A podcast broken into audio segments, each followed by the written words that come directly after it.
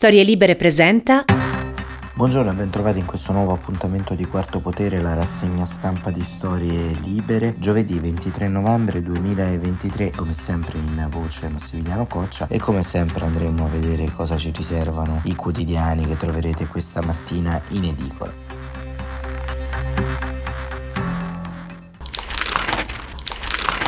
Partiamo proprio dalle prime pagine che ci raccontano un po' le polemiche del giorno rispetto al dibattito interno e le grandi questioni internazionali, tra cui il rilascio di 50 ostaggi da parte di Hamas dopo una mediazione lunga del governo israeliano assieme a agli Stati Uniti e il Qatar. Proprio su questo apre il Corriere della Sera, slitta il rilascio degli ostaggi, la Repubblica, gli ostaggi in bilico, la stampa che si concentra su argomenti economici, ecco il nuovo PNRR, il sì dell'Unione Europea. Libero, il patriarcato islamico, femminismo cieco, altre due aggressioni, il 45% degli stupri in Italia è commesso da immigrati eppure per le loro vittime nessuno scende in piazza. E ancora il fatto quotidiano il marchese dell'Ollo il ministro al capotreno devo scendere varie telefonate in ferrovie dello Stato e poi sì all'ok.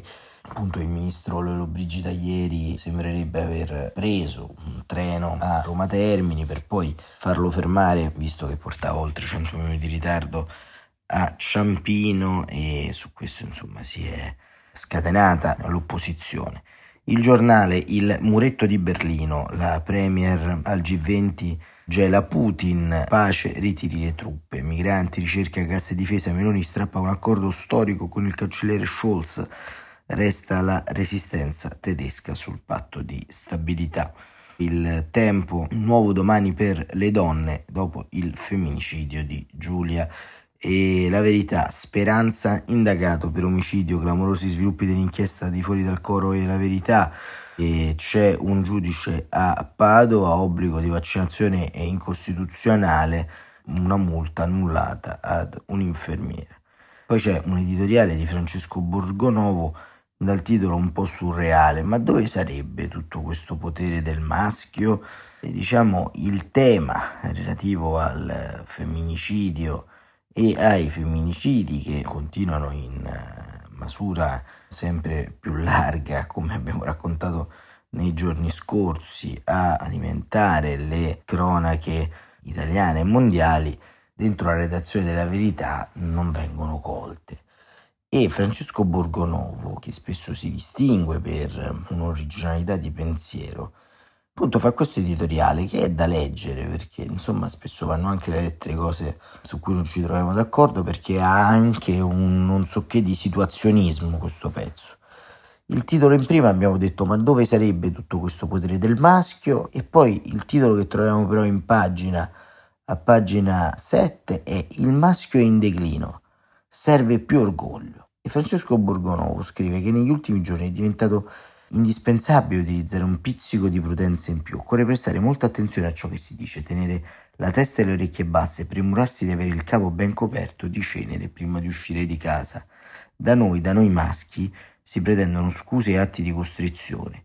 Tocca inginocchiarsi al cospetto del tribunale femminista e ammettere di essere sbagliati, storti, violenti e infami Qualcuno dice che non possiamo essere altro che questo, stupratori, molestatori e assassini. È colpa di qualcosa che abbiamo dentro, di una sorta di essenza maschile che quando si presenta in grandi quantità produce morte e distruzione. Altri invece teorizzano che il maschio è all'angolo, quindi è infuriato e morde per paura e per reazione. Lo ha scritto pur con qualche sfumatura in più, beh, insomma direi pure pur con qualche sfumatura, eh? Maurizio Maggiani sulla stampa. I maschi si arrendono, il loro potere è finito. Secondo lo scrittore oggi il patriarcato è pericoloso perché deve fare i conti con l'impotenza e perché trova sulla sua strada la forza sempre più cosciente e vivida delle femmine.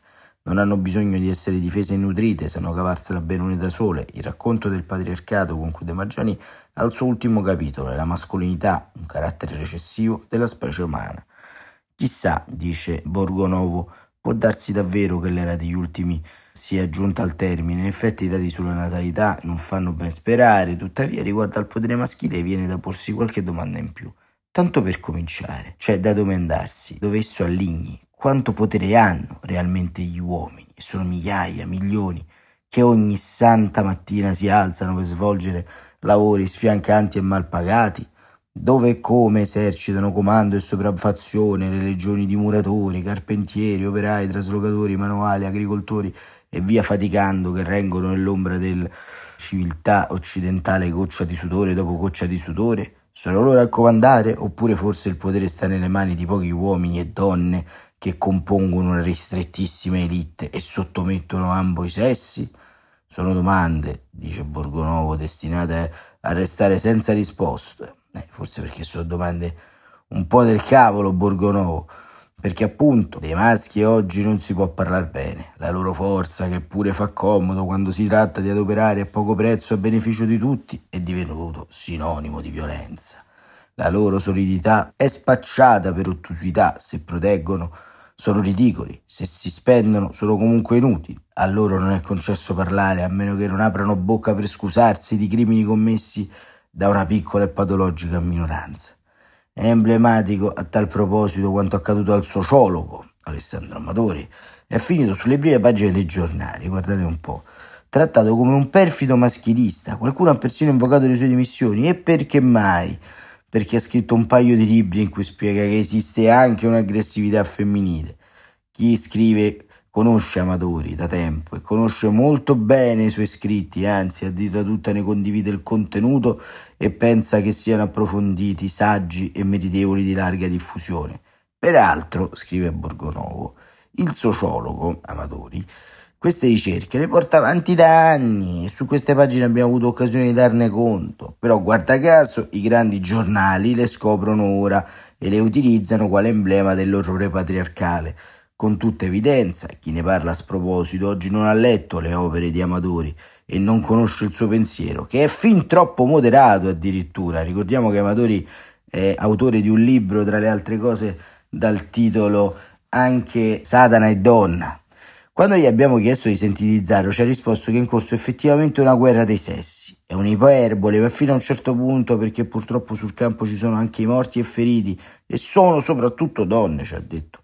Da tempo i due immaginari, quello maschile e quello femminile, si sono distanziati, questa separazione dipese anche dalla difficoltà dei maschi a ridefinire il loro ruolo nel XXI secolo.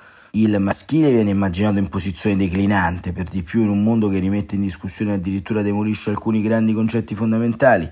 Dunque, il maschile, che era già debole di suo, è stato ancora più indebolito. Da un lato questo ha portato alcuni uomini, una minoranza, a reazioni brutali e criminali come il femminicidio e dall'altro ha portato una minoranza dell'universo femminile ad assumere un atteggiamento quasi di svalutazione dell'uomo. Secondo Amatori esiste un'aggressività femminile diversa da quella maschile, non è fisica, non è omicida, ma esiste ed è quello che ho provato a dimostrare nel mio libro, raccogliendo dei dati. C'è un problema serio maschile, come no, ma c'è anche un crescente irrigidimento in una parte dell'immaginario femminile. Eh, vedete un po' voi, 106 vittime all'inizio dell'anno. Il risultato è che oggi i maschi vengono fatti passare come fossero tutti dei minus abens. Dobbiamo disinnescare questo meccanismo, dice Amatori. E poi rincara Borgonovo che esistono donne aggressive e cattive, non è certo una novità e ricordarlo non è un crimine. Ci sono anche donne che fanno il male per piacere di farlo, sono più rare rispetto ai maschi dello stesso tipo, ma ci sono, prosegue Amadori. L'aggressività in natura è funzionale, è un obiettivo, il male scaturisce quando l'aggressività è fine a se stessa e viene espressa per piacere di farlo come in un gioco di potere. Ebbene, questo meccanismo del gioco di potere è studiatissimo nei maschi. Sappiamo che c'è e rappresenta un grosso problema, ma non è assente nelle donne. Forse dovremmo renderci conto che abbiamo un problema con l'aggressività in quanto genere umano. Lo scopo dei miei libri è proprio quello di far nascere nuove alleanze, di creare un nuovo patto fra generazioni e generi. In fondo la tesi di Amatori non è poi così tanto diversa da quella di Maggiani, dice Borgonovo, anche se l'approdo è del tutto differente.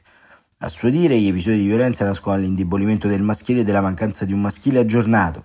Esso non rappresenta una risposta primitiva e criminale che nasconde un problema innanzitutto di identità di genere. Noi uomini dobbiamo fare un lavoro di ridefinizione, dobbiamo tornare a essere orgogliosi di essere uomini e avere un rapporto sano con la forza, consapevoli che essere forti davvero significa proteggere e non distruggere. Vi sembrano concetti deliranti? chiede in conclusione Francesco Borgonovo. Eppure è in virtù di tesi come queste che Amatori viene indicato come una specie di alfiere dell'oppressione delle donne. La sua colpa è quella di ostinarsi a trovare qualcosa di positivo nella mascolinità, perché parlare bene dei maschi oggi non è concesso.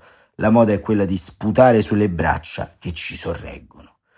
Ecco, questo lungo articolo di Francesco Borgonovo è una sorta di punizione annuale che ci dobbiamo ci infliggiamo perché poi diciamo va bene anche riflettere dei diciamo di pezzi e articoli su cui siamo tutti più o meno d'accordo ma è qui che si vede anche la sostanza del dibattito pubblico cari ascoltatori e cari ascoltatrici. Insomma Francesco Borgonovo quindi le donne sono anch'esse cattive eh, come eh, noi altri maschi e quindi fondamentalmente si immagina, così si comprende da questa lettura, una sorta di scontro titanico di un me contro te che veda praticamente uomini e donne combattere all'arma bianca e trovare poi finalmente un vincitore. Insomma, è una delle tante tesi originalissime di Borgonovo, già è tanto che non ci abbia messo dentro il complotto internazionale Soros, insomma,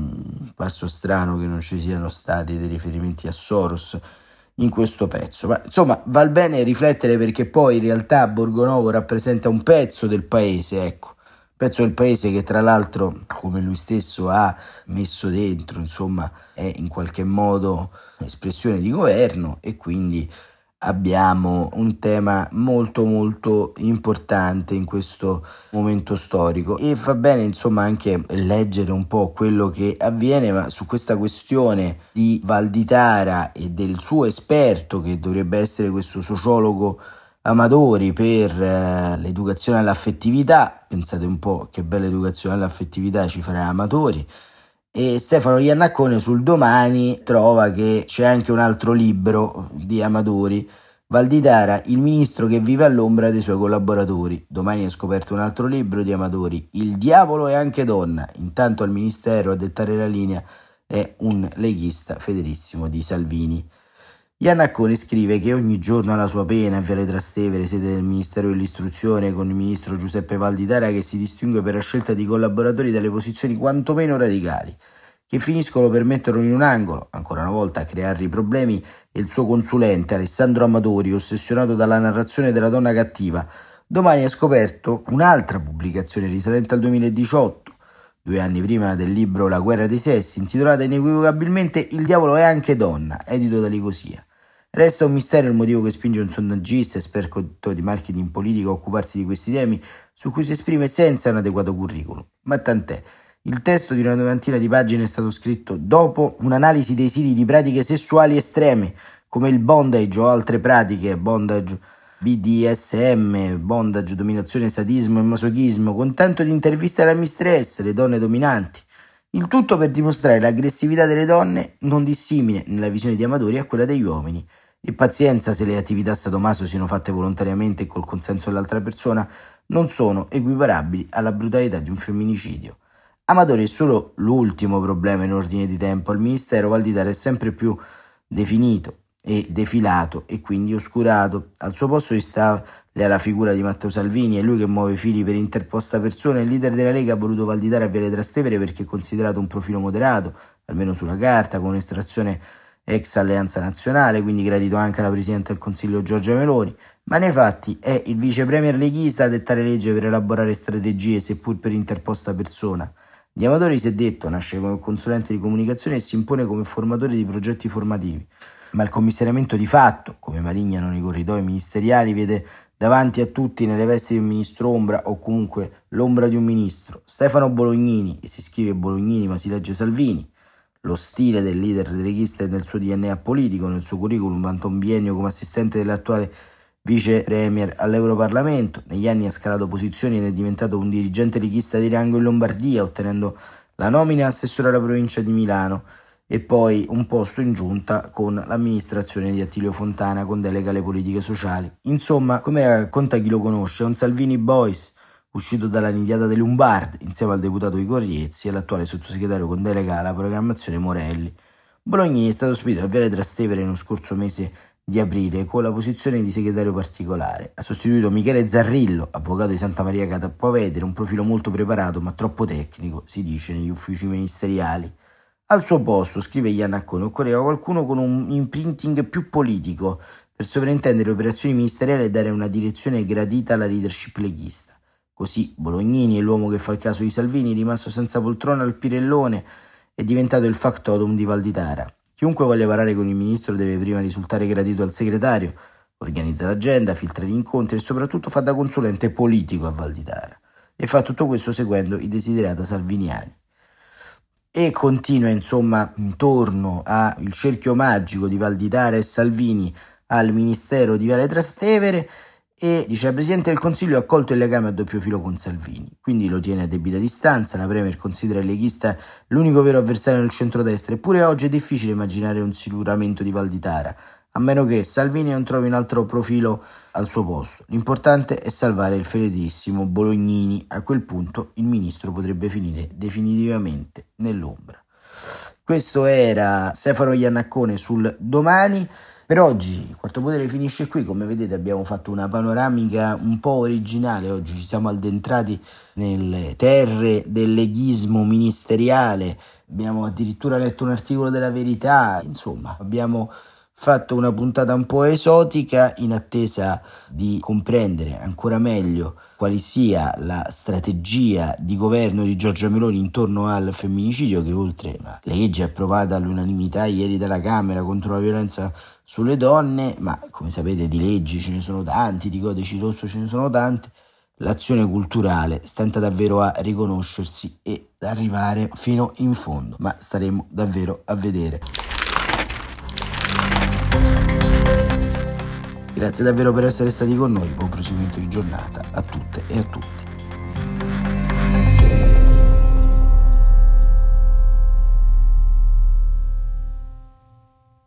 Una produzione storielibere.fm di Gianandrea Cerone e Rossana De Michele. Coordinamento editoriale Guido Guenci.